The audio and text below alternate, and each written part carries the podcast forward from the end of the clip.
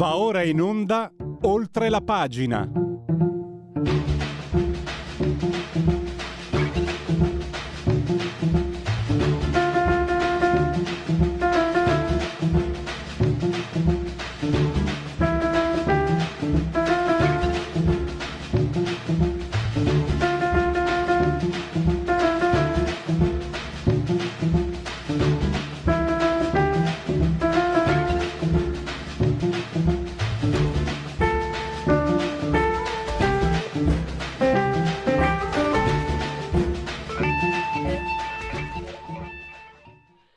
Vediamo se li troviamo. Prima... No, non ci sono o ci sono? Eccoli, iniziamo la settimana con il sorriso dell'applauso per uh, la grande colonna sonora di Umiake che apre questa oltre la pagina rubrica di Radio Libertà.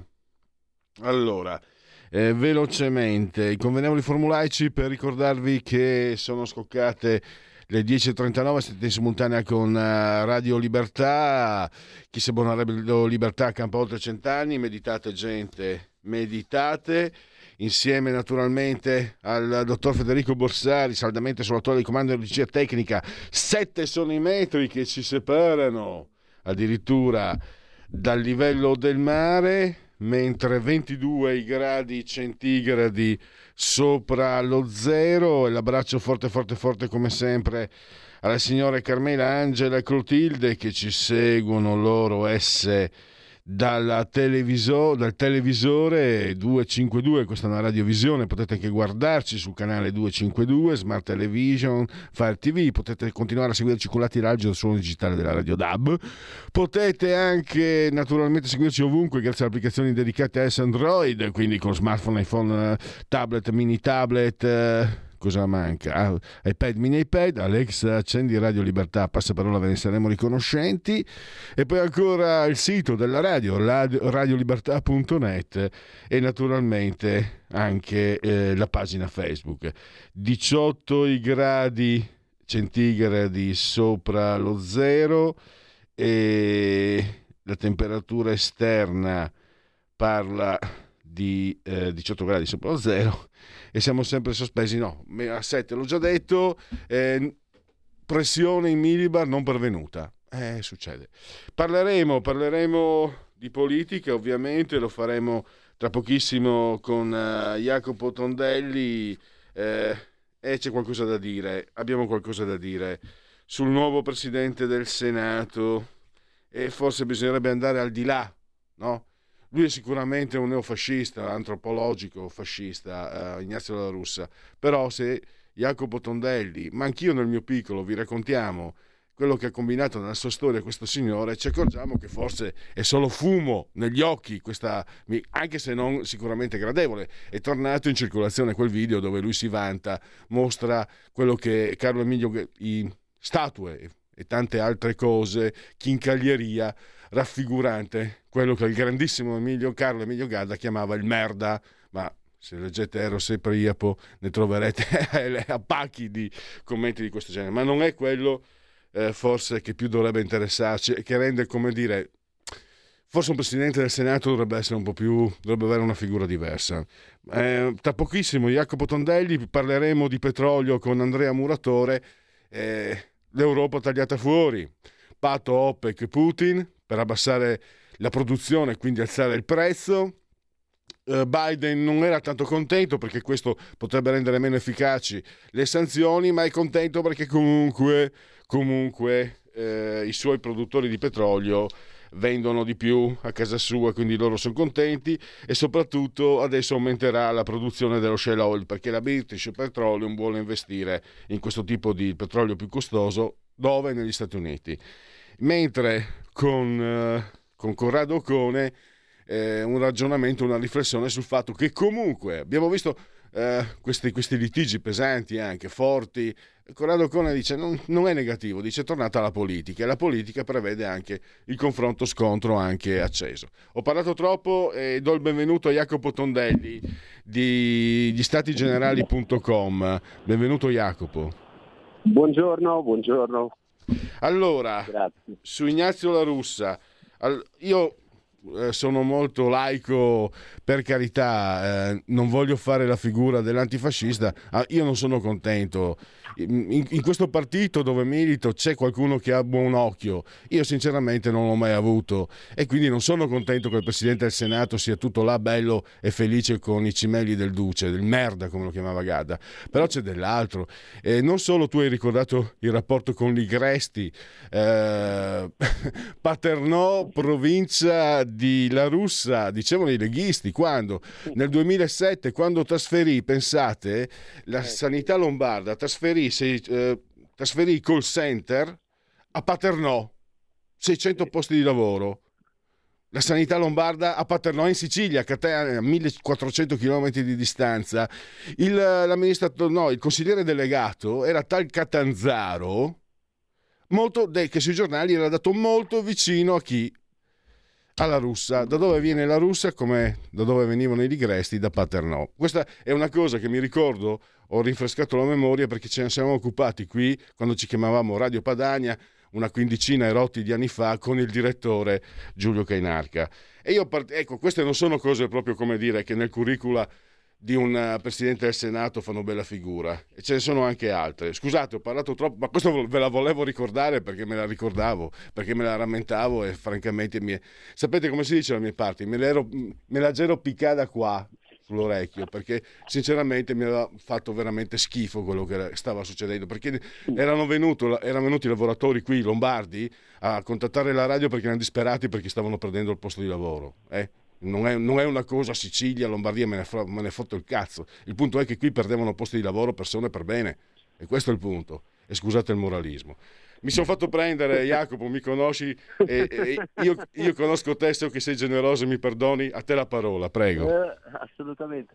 Ma sì, eh, diciamo, io ho voluto ricordare questi aspetti della carriera e della storia politica di di, di, Ignazio La Russa perché mm, dico del rapporto storico con Ligresti e di tutto questo perché sinceramente mi sembrava interessante anche uscire un po' da quello che tutti sappiamo, no? il suo passato di San Babilino, i suoi rapporti mai davvero rinnegati con l'ideologia neofascista, il suo aver sempre rifiutato di dirsi antifascista dicendo che l'antifascismo era stato mm, colonizzato dallo stalinismo e quindi dirsi antifascisti significava in realtà dirsi stalinisti, che è una cosa diciamo brillante nell'argomentazione ma piuttosto fragile nella sostanza, ma non è neanche questo il punto appunto, cioè il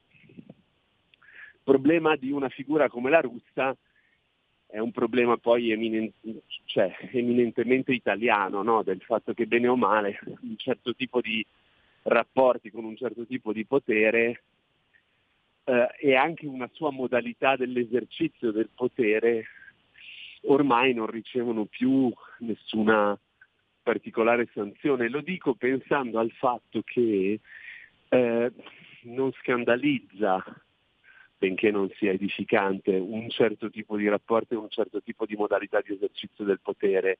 C'è sempre stato, c'è sempre stato. Però magari non, il Presidente del Senato doveva essere una figura comunque diversa. No? Nasceva per essere di fatto, questo dice la Costituzione, una specie di vicepresidente della Repubblica. No? Questo è il mestiere del Presidente del Senato. Infatti eh, quello che mi ha colpito anche che sono andati eh, tutti diciamo sul fronte ideologico. E tu sei stato l'unico che ha ricordato il rapporto con i Gresti. Ricevete la famiglia tra il 2009 e il 2010 la famiglia La Russa lui, suo figlio e suo fratello ricevettero dal gruppo Fonsai di Ligresti un milione di euro insomma sono, sono tanto pochi, no? Lui disse no, vecchi lavori, parcelle, par- vecchie parcelle e la cosa finì in cavalleria. Però francamente per un partito law and order questa è l'immagine di uno che usa politica mista agli affari. E una volta, quando ero piccolo, tanti secoli fa, questo non piaceva alla gente. Ma i giornali, quelli che attaccano quelli di sinistra, dai, per essere chiari, che attaccano tanto, spesso e volentieri, il domani, questi giornali qui, non, sono, non hanno fatto riemergere questi particolari. Fa, sembra quasi che a loro non interessi quello, più che, più che altro fa piacere, eh, come dire, indicare il pericolo nero, il fascio, eccetera, che sicuramente, certo. che tra l'altro anche qui de- sono deluso perché se eh, Giorgia Meloni che personalmente mi sembra brava in gamba, voleva dare un segno di discontinuità con certe bracci tesi e con c- certi segnali, non ha scelto la figura giusta. Se posso dirlo, eh. Eh, sì, sì, eh, è così, eh, è anche vero, prima ti rispondo sui giornali. Io credo che in buona parte purtroppo ci sia una sorta di coazione a ripetere anche un po' di conformismo non è che non volevano parlare di Ligresti, è che probabilmente molti non se lo ricordano e non lo sanno. Eh, e questo è chiaramente un problema, cioè no, non può essere una cosa positiva, ma, ma, io credo che principalmente ci sia questo. Anche perché, anche perché oggettivamente il racconto no, dei bracci tesi e dei cimeli del Duce fa più colore, è più facile, eh, insomma, eh, non so come dire, è più immediato in quest'epoca. È più comodo, magari, è più comodo. È, è, più comodo, sì, di sicuro, però è anche, è anche la cosa che tutti capiscono di più, mentre oggi, insomma, già il ricordo di chi è stato Salvatore Ligresti a Milano e non solo è un ricordo che non conservano in tanti, no? quindi dovresti prima poter spiegare chi è Ligretti per poi raccontare che la, che la russa era il suo sodale, è stato il suo sodale. Invece sul resto, vedi, io credo che come sempre poi in politica, come sempre di più in politica, le questioni private contino. Qua vengo alla domanda su, su Meloni. Ehm, io non entro nel merito di un giudizio di un suo distacco da quel passato. Ieri ha detto parole che mi sembrano del tutto condivisibili, no? quelle sulla barbarie nazifascista. Qui il problema però è, oggettivamente, quello di essere circondata da una storia che è una storia precisa, che è la storia comunque di chi eh, viene da un certo tipo di mondo ha un certo tipo di rapporti e per dirla proprio piatta, lei la russa da qualche parte lo doveva mettere. Ok?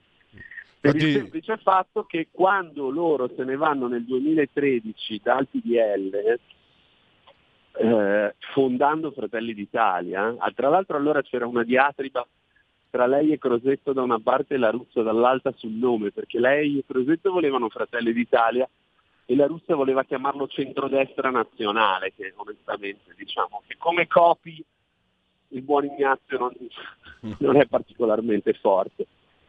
Eh, ma comunque la Russia la seguì, di fatto fece un po' il padre nobile, quello che veniva da, dalla storia della destra italiana.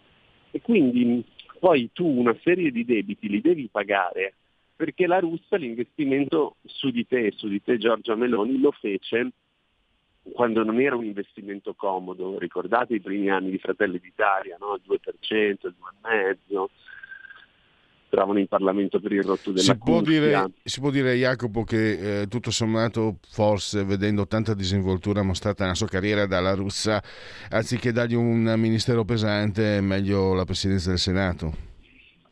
È più prudente. Beh, il ministero pesante lui l'ha già avuto perché ha fatto il ministro della difesa, che tra l'altro è uno dei 4-5 ministeri sensibili dal punto di vista del potere e anche della delicatezza dei dossier, della segretezza che maneggiano. Quando uno ha fatto il ministro della difesa in Italia può fare più o meno tutto, di sicuro può fare anche il presidente del Senato. E poi venendo invece al... Solo che quando uno ha fatto il presidente del Senato poi può fare anche il presidente della Repubblica. Ah, ecco. Ah, ecco. Ah, ecco. Va bene, va bene, poteva, va bene. Eh, devo dire la verità che, Mm, stiamo anche chiacchierando, no? non si può sempre, sempre essere rigidi. Sì, eh, sì. Io sinceramente tra quello che c'è adesso e la russa preferisco la russa perché io mi ricordo l'uranio impoverito, mi ricordo tante cose, quindi eh, francamente non, non, cadremo in peggio anche se, anche se a me personalmente sì, poi la figura del Presidente della Repubblica in Italia non, è molto opaca, è molto traslucida, non si capisce mai dove iniziano, dove finiscono i suoi poteri, è il, ehm, il Presidente del CSM, delle Forze Armate, può sciogliere le Camere Camere, però in realtà non è una repubblica presidenziale. Sì, And- devo dire io che per, però personalmente invece pur eh, essendo stato uno dei pochi che ha criticato l'attuale Presidente della Repubblica perché è una delle cose che non si può fare tra l'attuale e la russa, tutto sommato se proprio devo scegliere forse invece scelgo l'attuale, anzi senza forse, per una serie di ragioni eh, diciamo così, anche di garanzia del fatto che con tutti i limiti che secondo me questa Presidenza della Repubblica ha mostrato, ma l'ho già visto all'opera. Perché questa è un'altra cosa che non si dimentica sempre quando si parla di questo tipo di cariche. Queste cariche noi non sappiamo mai come saranno esercitate da chi non le ha mai esercitate. Ecco, mh, mm, eviterei sorprese. Mm. Eh, io eviterei il Presidente della Repubblica e cambierei, cambierei da quel punto di vista, cambierei il sistema. Eh, eh lì bisogna cambiare la Costituzione. Eh, Va bene, eh, hai detto niente. Eh, Jacopo, eh, ecco, no, hai detto niente, hai detto tutto perché poi nel tuo ultimo editoriale, quello successivo, quello che hai dedicato a Ignazio La Russa, è democrazia in decomposizione, no? sembra quasi Cioran, anzi Soran, perché lui si sentiva francese. Eh, questa decomposizione, tu usi le parole con grande eh, mm, equilibrio. Decomposizione, devo dire che ve- io personalmente la vedo, la vedo anch'io molto, ma molto. Però sai, io sono più vecchio di te, magari dico, è l'età che ti porta a... Tu sei ancora giovane e, e questa parola se poi sei un giornalista da, da, anni di esperienza, insomma, non, ha, non, hai usato a caso questo termine e, e ci sono sinceramente dei, come dire, dei, dei, dei punti, delle, delle, quello che, in quello che vediamo ci sono dei fatti che rendono eh, molto aderenti questo, questo, termine che adoperi a, a, quello che vediamo. Devo dirti una cosa Jacopo, anche tu hai anche una visione, una prospettiva non solo no, nazionale, vai anche oltre il confine. Io pers- personalmente la percepisco totale e globale questa decomposizione. Cioè mi sembra che sia l'Occidente molto malato. Sì, sì, è vero, è vero, cioè diciamo che non, non è un problema solo italiano, però come spesso è capitato nella storia, noi abbiamo anticipato un po' di passaggi, accelerato un po' di passaggi e reso più evidente anche. Eh, facciamo un esempio con un, comunque uno Stato molto diverso da noi ma molto vicino, a cui siamo apparentati per mille ragioni. No? Pensiamo, ed è la Francia ovviamente, che ha un, un, una struttura costituzionale completamente diversa, c'è il presidenzialismo, Uh, è, è il modello del semipresidenzialismo. Ora, anche la Francia ha attraversato e attraversa no? una crisi che potrebbe apparire come definitiva delle storiche famiglie politiche che hanno caratterizzato la sua storia, cioè quella del conservatorismo gollista, di matrice gollista, quello della socialdemocrazia. Però nell'ascesa di nuovi movimenti come quello di Macron en Marche eh, si è costruita una nuova stabilità, no? Si è costruito un, un nuovo equilibrio di chi, adesso poi è chiaro, è presto per dirlo, vedremo cosa sopravviverà a Macron di questa storia quando, quando finirà la, la, sua carriera di presidente, non lo sappiamo. Però è pur vero che eh, non si è mostrata un'umoralità così cangiante, diciamo, come invece quella che abbiamo visto noi in Italia con un'accelerazione impressionante poi negli ultimi anni, negli ultimi dieci, diciamo così. Ecco, questo è un, è un tema che è precipuamente italiano e ovviamente non fa male ai partiti, fa male al paese questo è chiaro, che ne è mandante e responsabile del, del suo mal. Sì, io vedo anche nel, nel tessuto sociale, non, è troppo, sì, eh, non, non mi certo. fermo, vedo il mondo che mi circonda, insomma squalificato noi popolo non, siamo, eh sì. non, non, abbiamo più de- determinato non so forse siamo stanchi forse siamo sazi forse siamo deteriorati però eh, c'erano principi e spinte forze eh, più, più, molto più forti insomma 30-40 anni fa e Ale, allegria, finiamo con l'ottimismo. Jacopo, allora io ti ringrazio. Gli statigenerali.com, mi raccomando, che vi offre eh, questi, questi mh, editoriali, ci sono tanti anche come Paolo Natale che spesso intervistiamo e tanti altri ancora. Ci sono degli sguardi che vi consiglio di, di leggere perché sono davvero... Eh, e sono delle fotografie fatte, sviluppate in modo assolutamente neutrale certo con i, con i, propri pareri, le proprie opinioni, ma quello che viene offerto sugli statigenerali.com è una fotografia che sinceramente non si trova da altre parti e quindi ci permette di farci un'idea in modo più completo. Io ringrazio Jacopo Tondelli anche per Grazie. questo e, e, naturalmente per essere stato Grazie qui con noi. Alla prossima, ciao. Grazie, un piacere come sempre, a presto, ciao ciao ciao.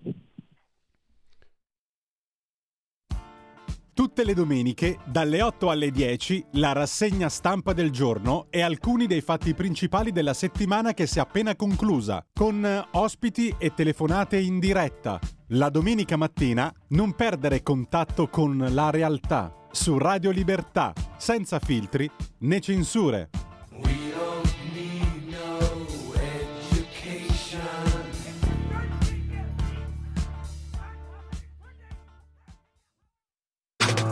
Stai ascoltando Radio Libertà. La tua voce libera, senza filtri né censura. La tua radio.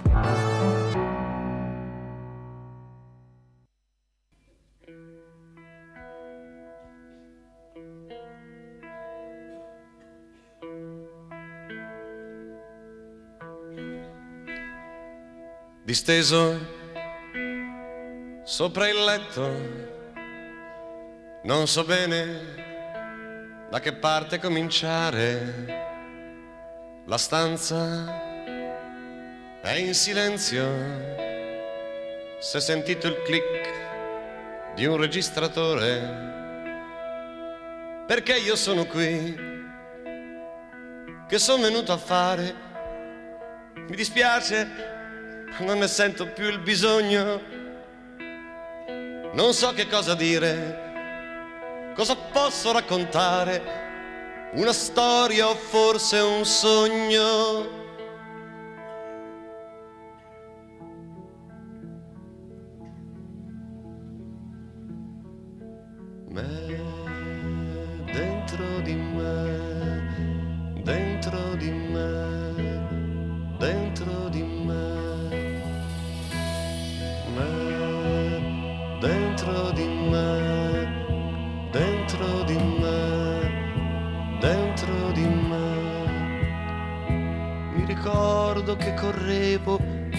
Corpo mi seguiva, era un corpo primitivo e la mente lo tirava, la mia mente che trascinava il mio corpo nudo, eravamo in due fra me e me,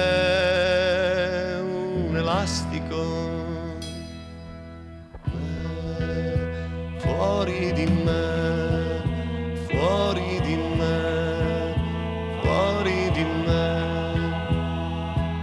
mio quel corpo umano che a fatica mi seguiva e chiedeva di andare piano, ma la mente lo tirava e il mio corpo che mi sembrava così pesante come faticava trascinato da un elastico. Dio, che senso di paura vedere il filo teso già vicino alla rottura, non tiene più l'elastico, non tiene più l'elastico, di colpo fuori e dentro. Lo schianto, un bambino si è spezzato, non spingetemi, fate male, non posso uscire, c'è troppo buio e voi, voi mi schiacciate contro il muro. Lui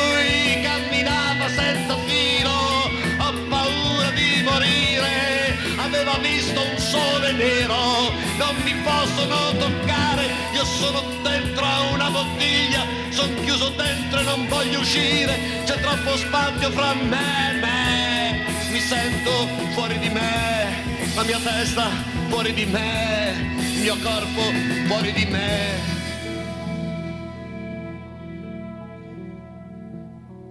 La mia mente galleggiava in una strana dimensione e mi ricordo con paura di una lucida visione. Il mio corpo così lontano come fosse morto era abbandonato, non c'era più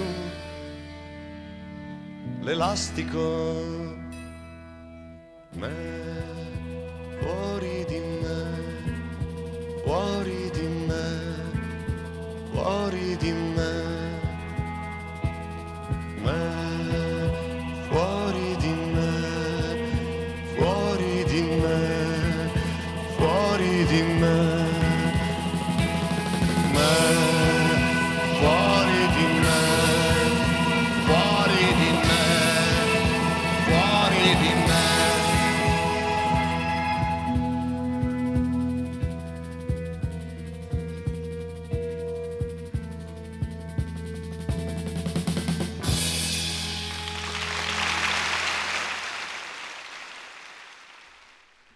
Applausi per Giorgio Geber che come sempre apre la settimana di Oltre la pagina nel suo primo intermezzo musicale. E, è, pervenuta, è pervenuta sia l'umidità che la pressione, 84% eh, la, l'umidità, 1029.9 millibar la pressione. E sta andando, voi non lo potete ancora vedere, c'era la foto di Rino Formica, la politica è sangue e merda. Allora, è un suo un famoso, una sua famosa uh, frase. E questo per... Andiamo, come dire, in una direzione differente. Prima con Jacopo Tondelli abbiamo visto degli aspetti di disfacimento in, in quello che è un po' il complesso del, non solo dell'offerta politica, ma complessiva alle classi dirigenti, ma anche il popolo stesso.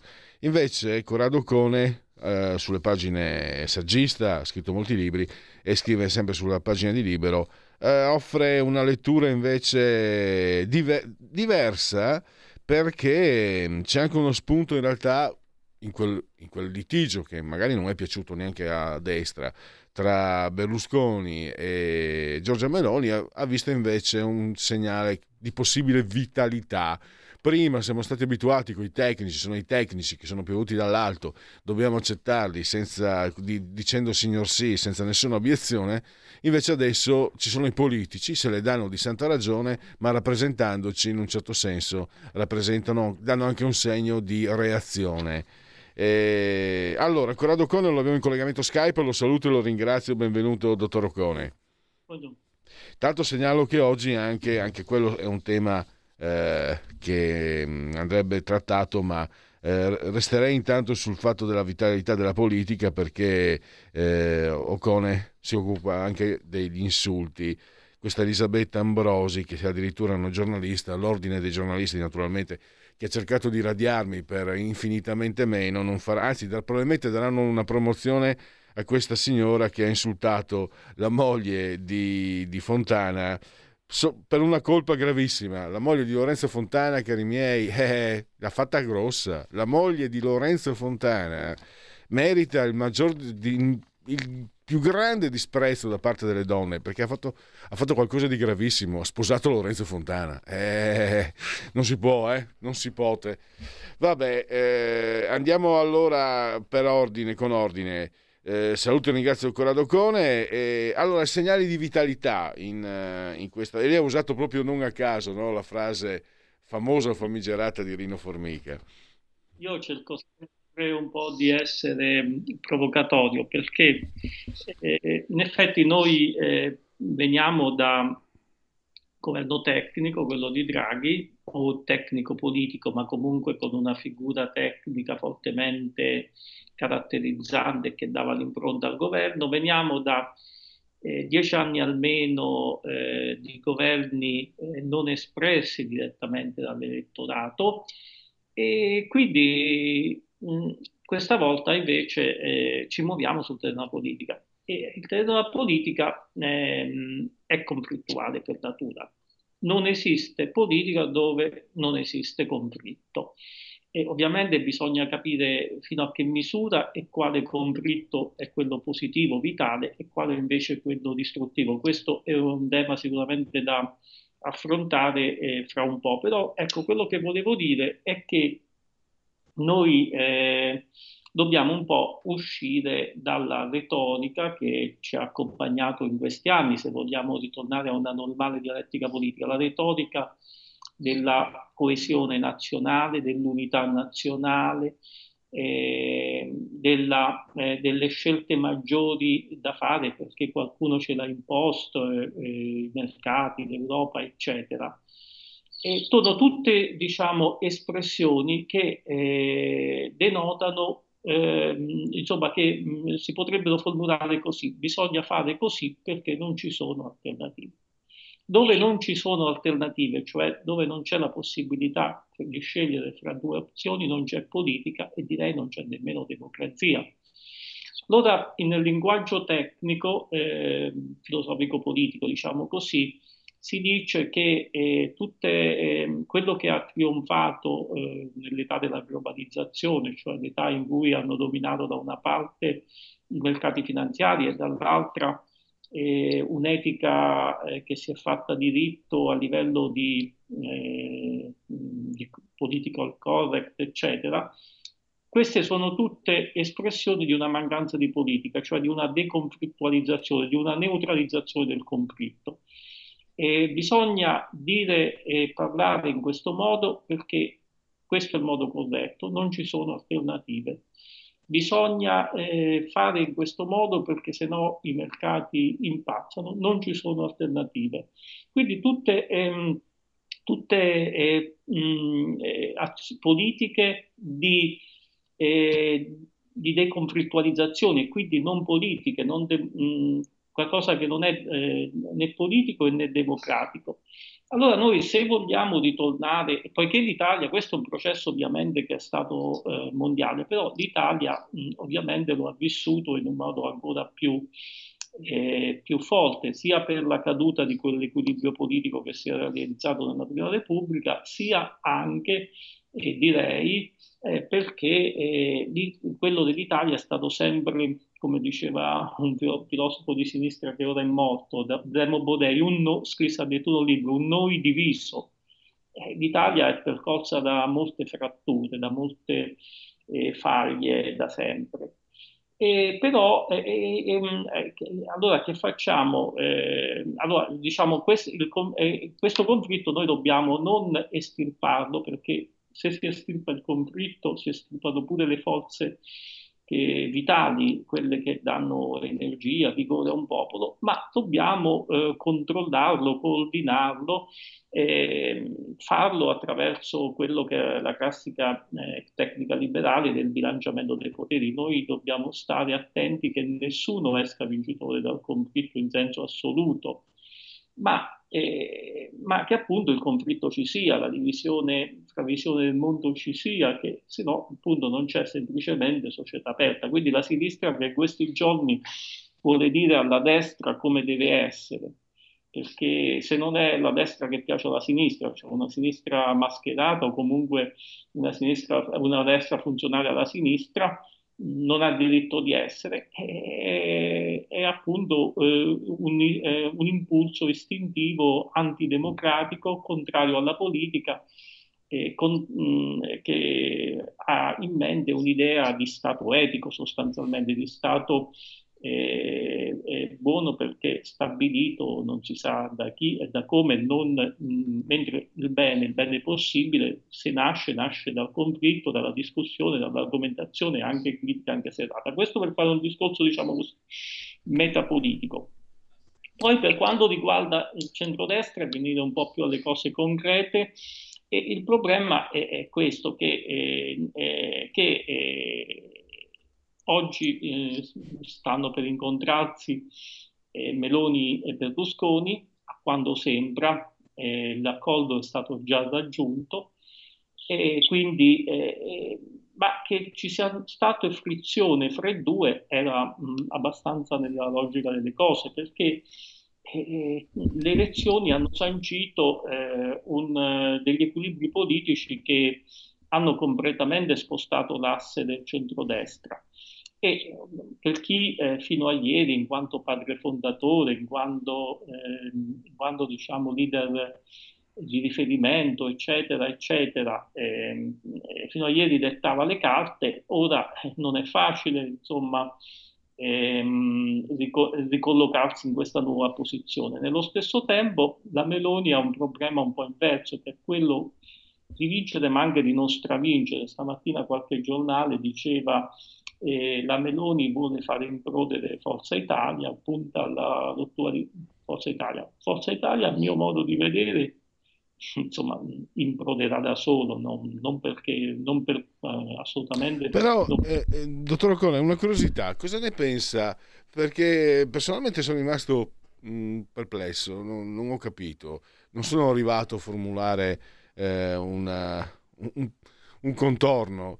Allora, quando Giorgia Meloni, capendo immediatamente che il Cavaliere voleva rendere pubblico il suo disprezzo, a quella risposta io non sono ricattabile è una risposta fortissima da maschio alfa. Infatti Giorgio Meloni piace molto anche alle donne. Però mi stavo chiedendo, proprio anche poi mi aggancio a quello che ha usato lei, stravincere. C'era bisogno? C'era bisogno? Non, in fin dei conti lei ha vinto nel momento in cui non fa entrare Licia Ronzulli nel governo, nel momento in cui lei decide, vince.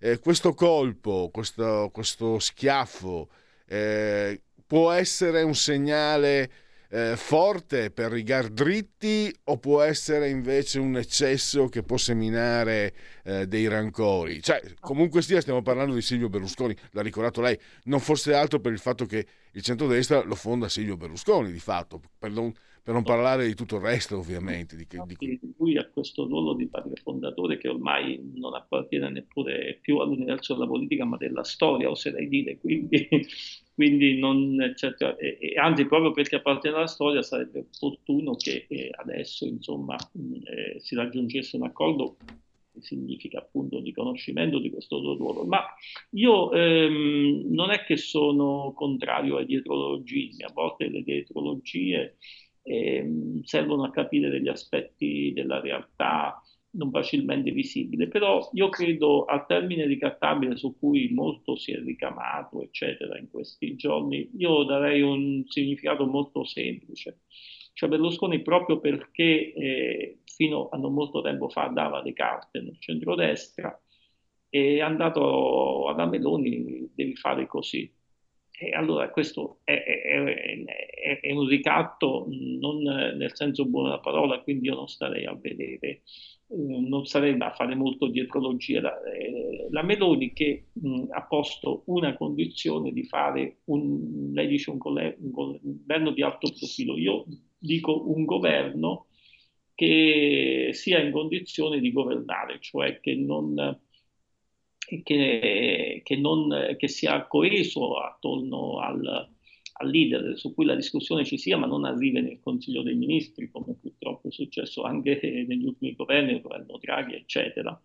Quindi eh, ha posto queste condizioni, ha ritenuto che le persone, i nomi fatti da Berlusconi, le richieste fatte da Berlusconi non fossero adeguate a questo suo, al profilo che lei vuole dare al suo governo e li ha rispediti al mittente. Eh, è nel suo pieno diritto perché eh, lei non è che deve scegliere gli uomini di Berlusconi, però deve sicuramente, poiché il governo è presieduto da lei, deve comunque, eh, ha il diritto di crearsi una squadra eh, che le, non le dia fastidio. Quindi ehm, io credo che lei abbia detto a Berlusconi dammi dei nomi eh, come d'altronde forse Mattarella dice a lei stesso, dammi dei nomi e poi io voglio però valutare, eh, eh, voglio scegliere nomi dati da te, ma in una rosa eh, che comprenda più possibilità, perché c'è pure la questione del profilo da dare da questo governo. In questo la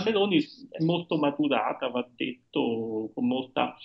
Eh, perché eh, appunto ha dimostrato di saper fare politica, e anche diciamo, nei rapporti che ha avuto con Matteo Salvini ha dimostrato, perché anche la Lega non poteva essere eh, umiliata, anche perché al contrario di Forza Italia, secondo me i voti della Lega eh, sono, mh, sono una, non sono in libera uscita, ma sono usciti eh, così per mandare dei segnali, ma, ma, ritorneranno sicuramente, perché ormai la, la, Lega che rappresenta quel mondo industriale del nord, eh, molti non sono andati a votare così perché non contenti di alcune cose, forse della scelta di Guardo Draghi, forse di altri, eccetera. Eh, però, ehm, però, anche in quel caso eh, non si poteva umiliare la Lega e in effetti sembrerebbe da quello che leggiamo sui giornali che la, la Lega avrà dei ministeri di peso, avrà dei ministeri poi fra l'altro eh, molto legati alla sua identità. Ecco, qualcosa del genere insomma dovrebbe fare anche con Berlusconi. Però credo, eh, dottor Occone, le chiedo se magari questa mia idea può essere o meno fondata. Io penso che Berlusconi non è scemo, per me ci gioca ogni tanto a fare l'anziano. Ha, bis- ha, bisogno di Licia Ronzulli nel Consiglio dei Ministri perché sarà le sue orecchie e la sua voce, non, perché lui, per quello che capisco, non ha nessun altro di cui fidarsi. Cioè, l'abbiamo visto, Licia Ronzulli, piaccia o non piaccia, e più non piace, però è sicuramente eh, è fidata, è fidatissima per Silvio Berlusconi. Quindi in Consiglio dei Ministri lui sa di avere orecchie e, e bocca, cioè sa che sarà una che si mette di traverso se qualche legge eh, non conviene alle aziende di Berlusconi e sa che riporterà le cose per quello che vengono detto. Non no, vedo Tajani, Tajani, Tajani sicuramente ha una, ha una, sua autonomia e quindi non sto dicendo che sia un Giuda di Berlusconi, ma Tajani non è affidabile per Berlusconi. Quindi ecco, questo è un nodo un po' eh, che a questo punto è già stato sciolto con non sono ricattabile o potrebbe restare ancora qualche ombra? Io la vedo così. Prima di tutto anche poi non bisogna, ecco, Meloni o chi per lei, non, non bisogna dimenticare che purtroppo eh, Berlusconi è rimasto molto scottato da, dall'esperienza eh, Draghi dove Draghi ha scelto in autonomia eh, dei nomi, ha scelto proprio le persone che poi hanno abbandonato il partito, quindi è come se non avesse avuto a un certo punto rappresentanti all'interno del governo, quindi anche, c'è anche questo precedente che giustifica le, richie- le richieste. Ma io credo che gli accordi, appunto, ritorniamo al conflitto, gli accordi sono sempre accordi di potere, e gli accordi di potere vanno fatti, vanno fatti subito, non lasciati sotto il tappeto eh, a degenerare col tempo.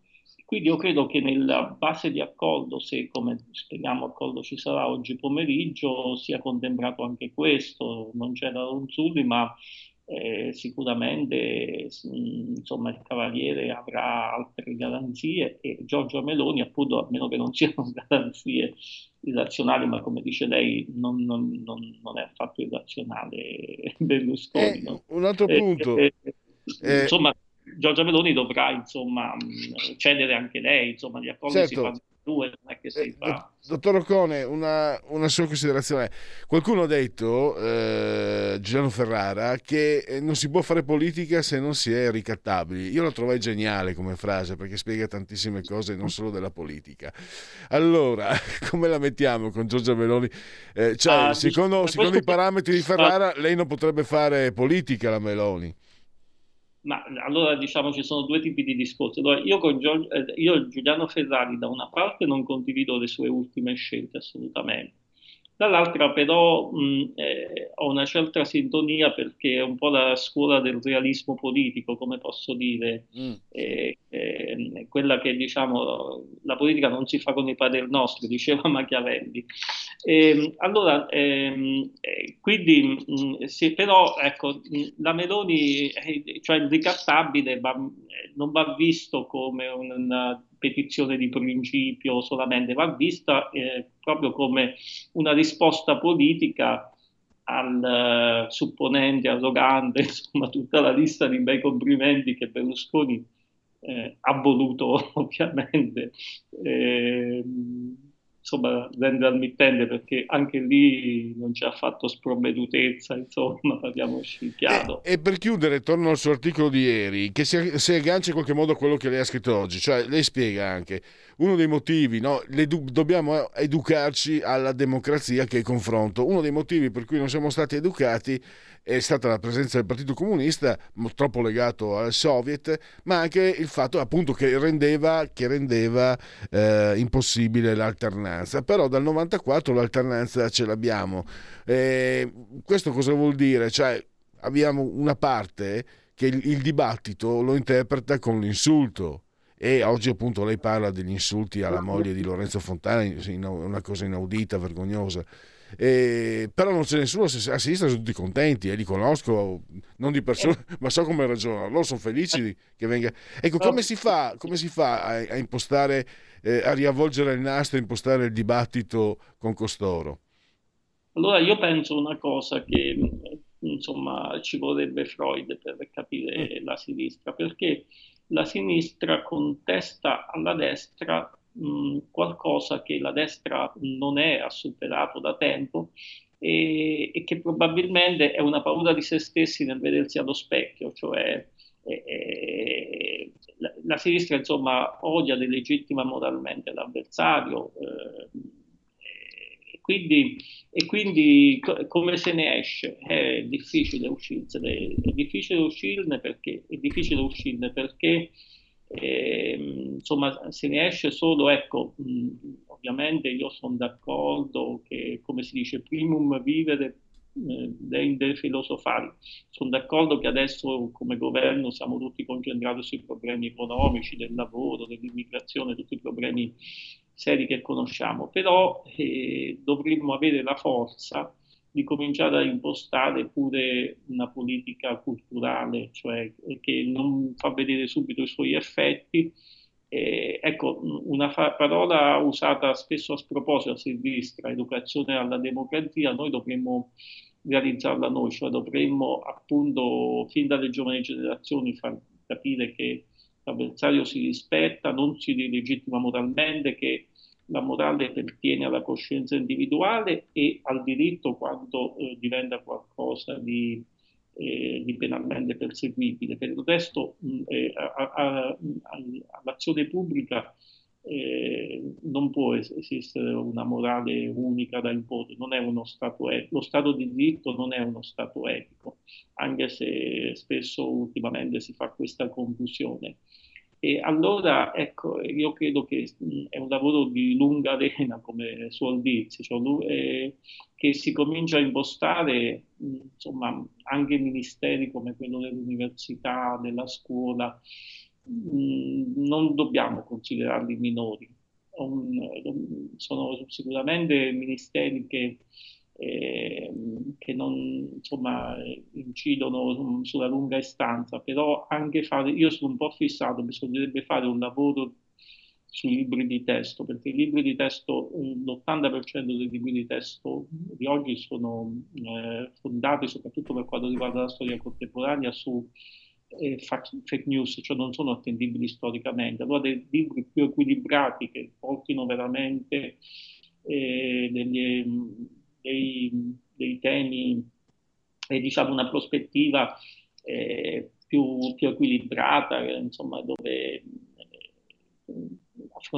che certi temi siano affrontati con più spirito critico, è, è un lavoro che, che, che tocca a noi, perché io dico sempre, che noi non dobbiamo imporre una nostra egemonia culturale, ma dobbiamo fa- eh, preparare il terreno affinché non ci siano più egemonie culturali, che la cultura insomma cammini con le proprie gambe, sia aperta, non sia una cultura di parte come ha fatto la sinistra.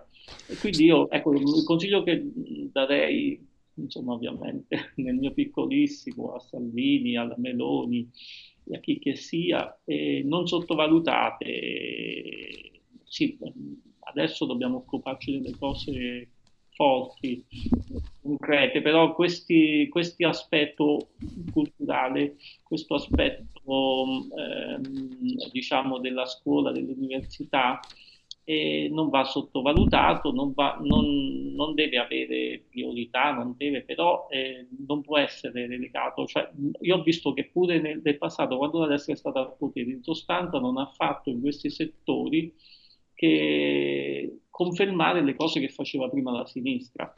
Eh, non, abbiamo, abbiamo, esaurito lo spazio. Eh, grazie al dottor Corrado Cone, grazie di tutto e a risentirci presto. Grazie. Segui la Lega è una trasmissione realizzata in convenzione con La Lega per Salvini Premier. Segui la Lega prima che la Lega seguisca te la Pellegrina, segua te alla Marcena, sono sul sito legaonline.it, scritto legaonline.it. Cosa potete fare? Tante cose, tra le quali iscrivervi alla Lega, molto semplice, si versano 10 euro pensate un po', 10 eurini anche tramite PayPal senza nemmeno vi sia la necessità che siate iscritti a PayPal, poi il codice fiscale e gli altri dati richiesti e quindi vi verrà recapitata la magione per via postale la tessera Lega Salvini Premier.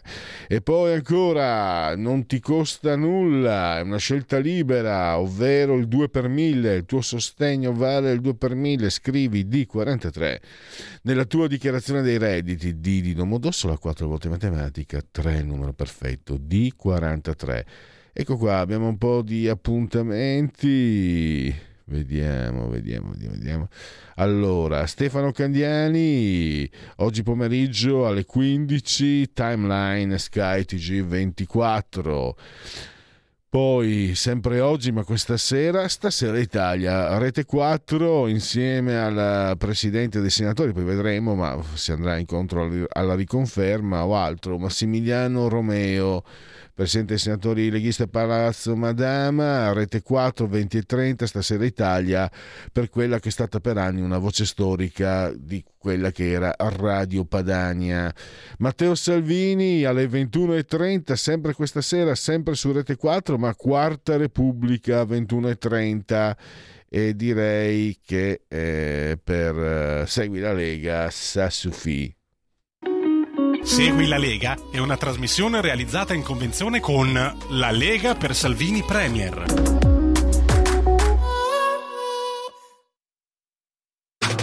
Stai ascoltando Radio Libertà. La tua voce libera, senza filtri né censura. La tua radio.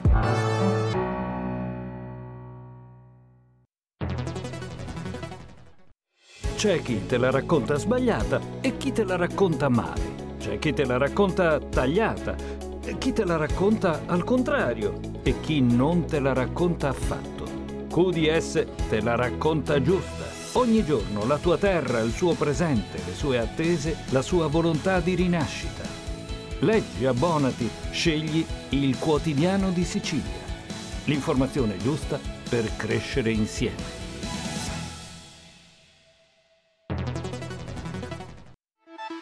Stai ascoltando Radio Libertà, la tua voce libera, senza filtri né censure, la tua radio.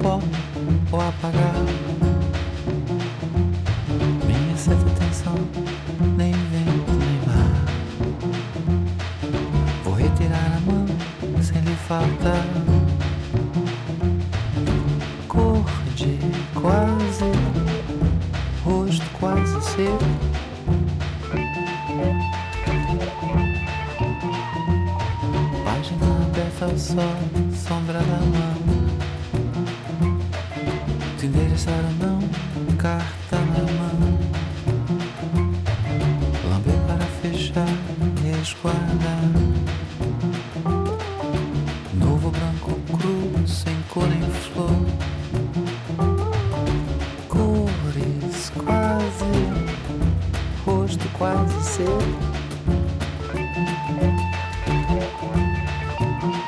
Frio, vivo, verde, estava sem ver a parede ao viver feliz daquilo que se vê aparecer. Indecifrável no desabilê. Cores quase rosto quase seu.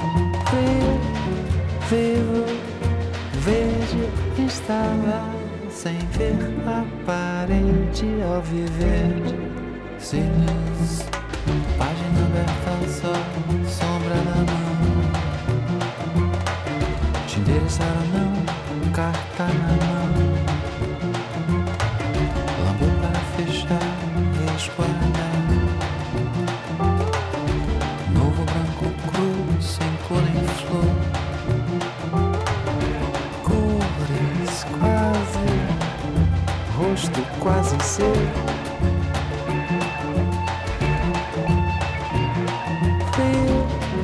Ver, ver, estar sem ver a parede ao viver.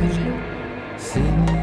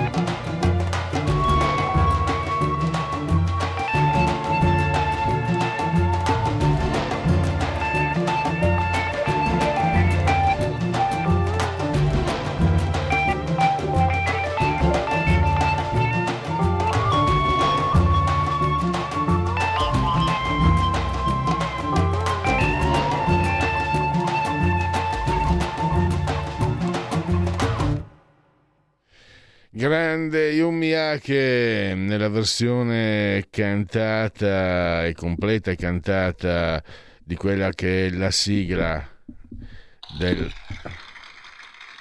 sono arrivati anche gli applausi la sigla di oltre la pagina di Radio Libertà. Allora, proseguiamo, parliamo dell'oro nero, del petrolio e l'Europa sta a guardare mentre gli altri si spartiscono la ricchissima torta, eh, a partire anche da questo patto tra l'OPEC e la Russia. Ne ha eh, parlato sulle... È una, eh, una rivista online, True News, ne ha parlato come sa fare lui Andrea Muratore, spiegando veramente davvero come stanno andando le cose. E ci interessa anche direttamente perché poi c'è una valutazione a febbraio le, le, bollette in Europa arriveranno a livelli inauditi, eh, però c'è anche un'impotenza che non, non, permetterà probabilmente di intervenire in senso eh, diciamo lenitivo per lenire il dolore provocato dalle nostre casse. Eh, Andrea Muratore, analista di geopolitica, Inside Over, True News e altro anche sul giornale. Eh, benvenuto e grazie per essere qui con noi, Andrea. Buongiorno Pierluigi. Allora, partiamo da questo punto e questo devo dire che eh, qualcuno aveva detto quando Draghi insisteva per chiedere il price cap, qualcuno diceva ah bene così male perché così poi Putin non ci dà più il, il gas. Sta di fatto che eh, dopo diciamo, aver annunciato qualche intervento in quella direzione, OPEC e Russia hanno preso una decisione. Produrranno 2 milioni di barili in meno al giorno per far innalzare il costo del petrolio, del greggio e questo eh, non è una bella notizia. Ma partiamo da qui che poi però ha delle ripercussioni non solo in chiave economica ma anche in chiave politica complessiva e ci sono anche gli Stati Uniti da prendere in considerazione. A te la parola Andrea.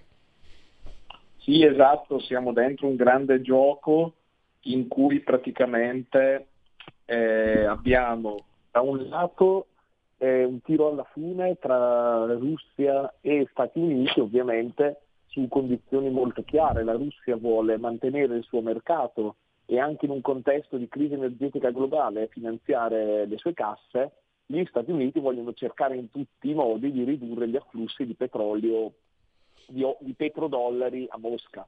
In mezzo abbiamo l'Arabia Saudita e gli altri paesi del Golfo che mostrano eh, un messaggio chiaro in questa fase, ovvero loro sono disposti a trattare neutralmente con tutte e due le parti l'accordo per un rilancio dei prezzi dopo il calo dei mesi scorsi, eh, in questa fase qui, eh, segnala che i sauditi non hanno problemi, ma come se ci fosse bisogno di conferma a trattare con una nazione in guerra, anche considerata aggressore dell'Occidente come la Russia, gli Stati Uniti stavano un po' spiazzati. Biden aveva protestato contro l'ipotesi di un taglio di un milione di barili al giorno di produzione, si deve eh, beccare un taglio di due milioni di, pro- di barili di produzione al giorno da parte eh, di Mosca e Riyadh e di tutti i paesi dell'OPEC Plus, che se guardiamo sono stati eh, artefici una geografia complessa nei voti di condanna alla Russia nelle Nazioni Unite. Molti si sono astenuti, dagli Emirati Arabi all'Algeria.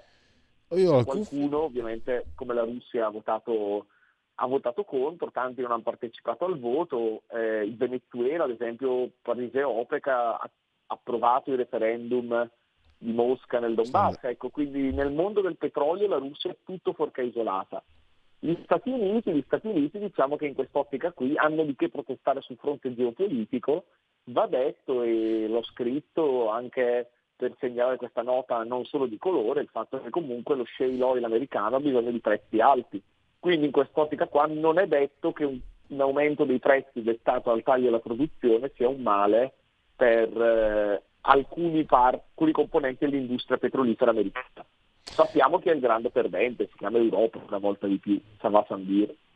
Ecco, eh, c'è anche il, il, punto poi che eh, può rilanciare la produzione di Shell Oil, tu ri, riveli che la British Petroleum ha già indicato negli Stati Uniti il luogo dove investire proprio per questo, che se non sbaglio è l'olio più costoso, no? Shell Oil. Il petrolio, scusa, esatto, il petrolio esatto, più, più perché si, si, produce con la fratturazione idraulica delle rocce, un metodo molto invasivo e quindi molto costoso. Però gli Stati Uniti hanno questa dinamica qui, perché la focalizzazione americana è sul gas, è stata sul gas per tanti mesi, perché gli Stati Uniti sono pressoché autonomi sul petrolio ma hanno ancora una quota residua di importazione, mentre sul gas sono eh, esportatori netti. Infatti loro hanno voluto inizialmente imporre un price cap in sede G7 al petrolio, non al gas russo. L'Europa ha provato ad accodarsi pur essendo un'importatrice netta di petrolio con le conseguenze che sappiamo. Eh, veniamo adesso eh, alla situazione europea perché qui ci troviamo. Ah, tra l'altro, gli Stati Uniti, eh, Stati Uniti a Biden non può dispiacere più di tanto. Ehm, l'innalzamento del, del, costo del petrolio perché anche negli Stati Uniti insomma ci sono i, pet- i, famosi petrolieri. C'è anche un altro ruolo che può esercitare perché qui allora abbiamo questa posizione. Eh, la Russia posso è... citare solo una cosa? Come no? Biden ha permesso Biden ambientalista per ora nella sua presidenza ha dato già più permessi estrattivi di quanti ne abbia dati Trump ma non, ma non, ne avevamo il minimo dubbio, ormai queste sono recite da una, da una parte e dall'altra, eh? da una parte e dall'altra, sì. ormai l'abbiamo capito a tutti i livelli. Ma eh, grazie a te poi riusciamo invece ad avere le cifre, i numeri, le situazioni reali. Per esempio, eh, scopriamo, ho scoperto eh, che eh, gli Stati Uniti eh, possono, anzi esercitano un ruolo strategico perché loro, come dire, possono, dire, possono dare via libera a togliere le sanzioni all'Iran. Questo vorrebbe dire energia eh, nucleare, ovviamente sia l'Arabia Saudita e possiamo immaginare eh, facilmente Israele non sono contenti. Ecco che quindi eh, può operare, cioè eh, può operare pro domo sua, no? dice, se non ho capito, io, io, traduco con parole povere quello che hai scritto tu eh, Andrea, lui dice, se, se fa, guardate che io quasi quasi lascio che l'Iran eh, torni a produrre il nucleare. Gli altri dicono no, non ci va bene, beh allora fatemi produrre a modo mio. E quindi diciamo può in qualche modo eh, avere un peso strategico non indifferente. L'Europa non pervenuta e qui mi sembra sia la chiave di questa situazione. Esatto, c'è questa dinamica qua che è molto interessante, ovvero la Russia che è stata alleata sul campo dell'Iran in Siria, teme ovviamente il protagonismo anche di Teheran e in questa fase ha interesse a dilazionare gli, gli accordi sul nucleare, sul posto ritorno al JCPOA, pur essendo storicamente amica di Teheran, perché vede in questo momento nel petrolio iraniano un potenziale competitor.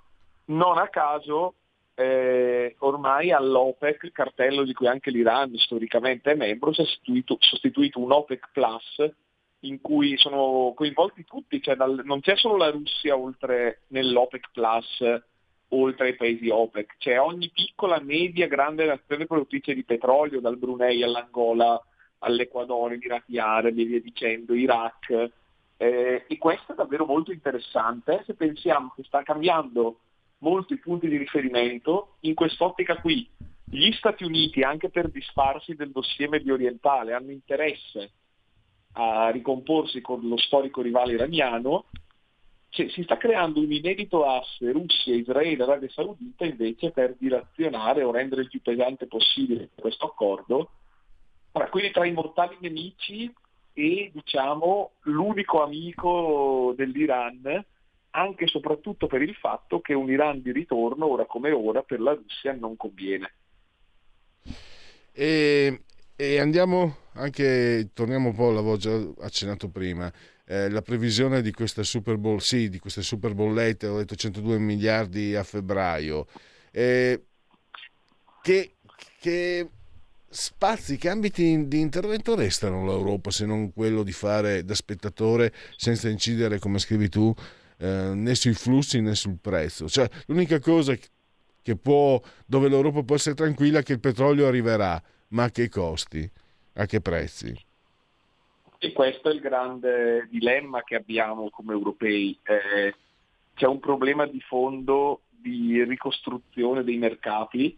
Il margine che rimane, secondo me, non è ridottissimo perché esiste almeno la politica della separazione dei, dei prezzi del gas da quelli dell'elettricità, esiste sicuramente anche la prospettiva di, un, di acquisti comuni centralizzati a livello comunitario, esiste anche in quest'ottica qui eh, un'idea che sarebbe interessante fare in ottica 2023, lo scorporo delle spese energetiche per, la, per il caro bollette dai deficit nazionali sotto una certa soglia, manca l'originalità politica per attuarla. E, e, poi c'è anche un altro punto, non voglio volare di, di palo in frasca, però eh, il fatto che eh, la Russia abbia eh, aumentato le proprie esportazioni di 2 milioni di barili al giorno alla Cina, che la Russia abbia preso 85 miliardi nei sei mesi della guerra, 24 febbraio e 24 agosto, guarda un po' dall'Europa, 50 54, 85, 85 miliardi. 85, 85. Ecco, questo eh, significa che il meccanismo delle sanzioni, senza voler, voler essere pacifisti, eh, ma il meccanismo delle sanzioni deve essere in qualche modo discusso. Tra l'altro, Andrea, sai no? da che parte è questa radio? Fatemelo dire, non si può vedere. Allora, hanno nascosto il povero Francesco, lo hanno nascosto Bergoglio, perché Bergoglio, bisogna dire alla castigliana perché lui è argentino, lo hanno nascosto quando diceva la pace. Poi, adesso che non sono più al governo, Repubblica, la stampa, la foto del Papa che chiede la pace, la pace, vergogna, la, non, non dobbiamo fare la guerra, dobbiamo volere la pace. E prima questo scusami, è uno sfogo che, come dicevano gli squallor, questo sfogo lasciate che me lo permettete, è uno sfogo perché ho visto vedere questa ipocrisia sui giornali di, di ieri e mi ha... Per fortuna non ho fatto il pelo sullo stomaco.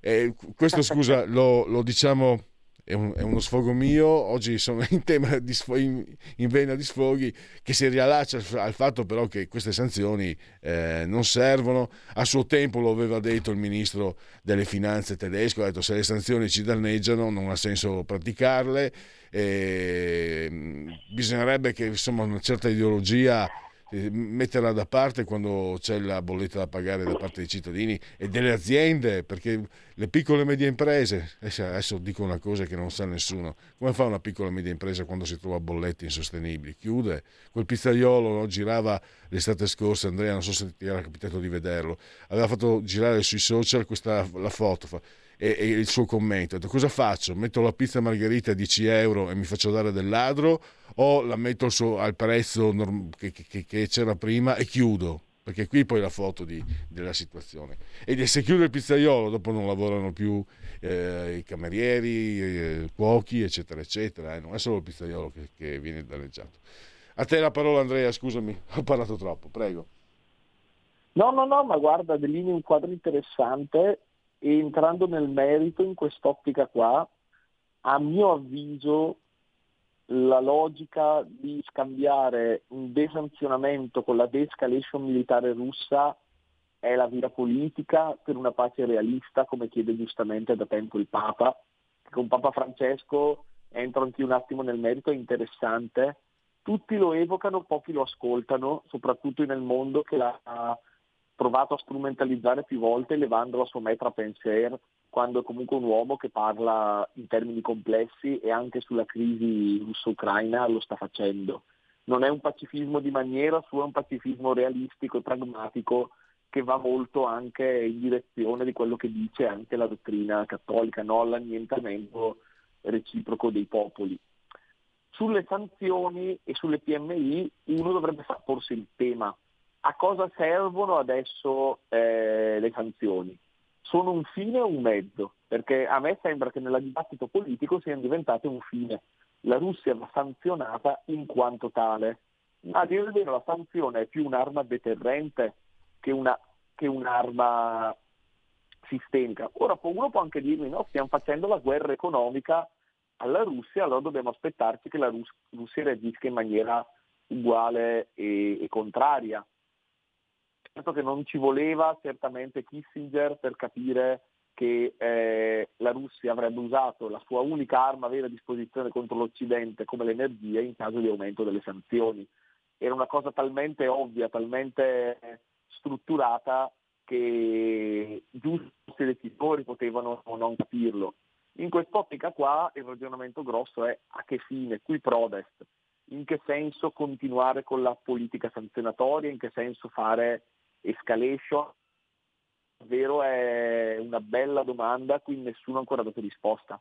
A cosa serva sanzionare adesso la Russia, ovvero quali sono i nostri obiettivi politici? Poi di tutto il resto ovviamente si può parlare anche con eh, attenzione, si può parlare anche in forma strutturata, però ecco mi sembra che manchi totalmente il dato politico. In questo caso Papa Francesco è un raro esempio di leader che ha un dossier politico alle spalle della sua indubbia eh, capacità di guida pastorale teologica.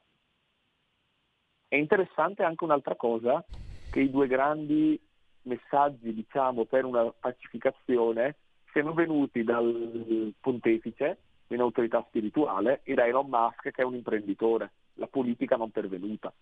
Mm. E con questa osservazione eh, assolutamente eh, azzeccata direi. Dobbiamo chiudere, abbiamo esaurito lo spazio. Ringrazio ancora Andrea Muratore, eh, studioso di geopolitica, ti ringrazio ancora e a risentirci a presto naturalmente. Alla prossima, sempre un piacere. E adesso... Ah sì, dai che ce la facciamo, un po' di sondaggi. Termometro politico, allora 27,1 Fratelli d'Italia, 18,4 PD, 16,5 5 Stelle, 8,5 Lega, 7,8 Calenda Renzi, Renzenda e 7,5 lo abbiamo per Forza Italia. Chiudiamo e andiamo allora. Sondaggio Giorgia Meloni sulla guerra in Ucraina ha assunto posizione atlantista in linea con quelle di UE, USA e NATO. La prezza? Sì, sono le posizioni giuste per il 28,8%. Li apprezzo, ma non credo sia veramente sincera. Ritengo che la pensi più come i suoi alleati più teneri con Putin, 19,6. No, non l'apprezzo, ma credo sia in qualche modo costretta a mostrarsi atlantista per, per l'incarico che sta per assumere, 26,2. Non l'apprezzo affatto. Meloni non fa altro che rinnovare le posizioni subalterne dell'Italia agli USA e alla Nato, 22,4. Il 3 non risponde. Poi ancora. Se in Italia fossero stipendi adeguati, tasse eque e burocrazia snella, cosa sceglierebbe di essere dal punto di vista professionale? Dipendente privato 17,4, dipendente pubblico 24,6, professionista con partita IVA 19, piccolo medio imprenditore 25,3, alto 5, altro 5, non so 8,7. Eh, e oggi abbiamo una lunga eh, la legge 194 sull'aborto, in vigore da 44 anni, secondo lei ha funzionato? No, per il 15,6, ha funzionato a fatica per il 24,2. Credo che tutto sommato abbia svolto il ruolo che si era prefissata a 25,9. No, la 194 non è stata applicata per intero, 13,4. No, è troppo facile abortire, il vero diritto negato invece è quello di avere figli e poterne mantenere, 14,2. Solo il 6,7 gli incerti. Dico solo perché il tema, considero personalmente il tema molto divisivo e complicato. Quale schieramento è più attento ai problemi e alle esigenze dei lavoratori? Il centro-destra per il 37,9%, il centro-sinistra il 16,8%, il Movimento 5 Stelle il 19,4%, Calenda Renzi 6,7%. E chiudiamo.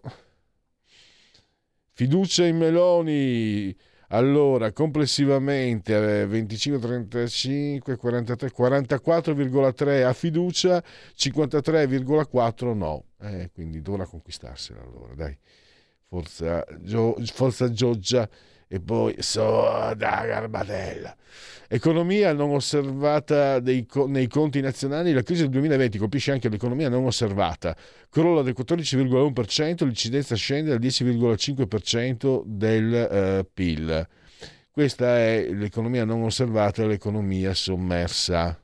Non so se sia il nero o giù di lì, comunque eh, anche essa ha, ha patito eh, la crisi eh, permessi di costruire e di costruzione secondo trimestre 2022 il comparto residenziale presenta una crescita congiunturale dell'1,8% per il numero di abitazioni e dell'1,2% per la superficie utile abitabile. Chiuso. Ancora sondaggi. Mamma mia, non finiscono più oggi. Eh, or dunque. Ipsos, committente TV Movie abbiamo Giorgia Meloni, la persona giusta per il 36, Mario Draghi invece per il 46. Eh, il centrodestra eh, sta dimostrando compattezza per il 43, troppo litigioso per il 38.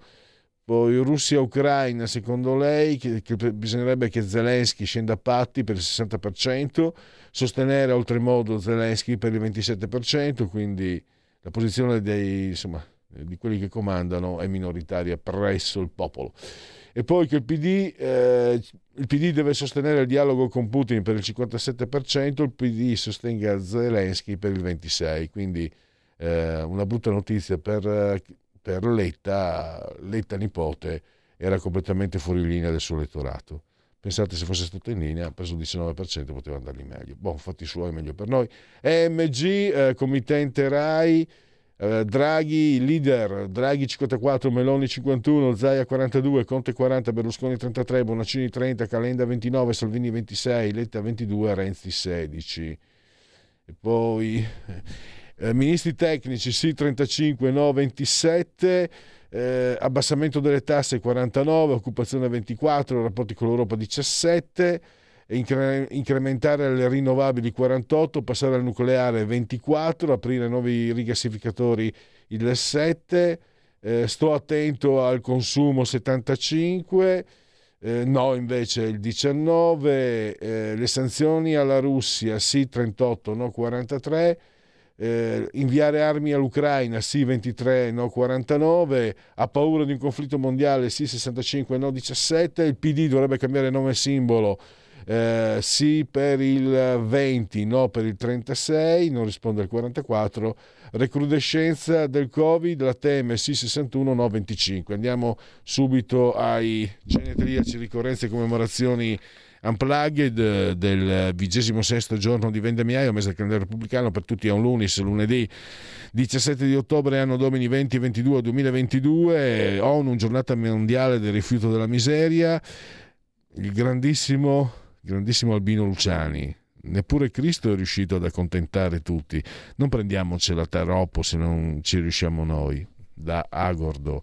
Jerry Siegel, Superman, Arthur Miller, eh, morte di un commesso viaggiatore, a tutti piace chi scherza, ma nessuno gli presta denaro. L'atomica, Gilda, Rita Hayward, tutti gli uomini che conosco si sono innamorati di Gilda e sono svegliati come al loro fianco, beati loro, dico io invece. Montgomery Clift, 4 nomination, 0 Oscar, improvvisamente l'estate scorsa. Eh, la recitazione è una grande forma d'arte e una professione di merda.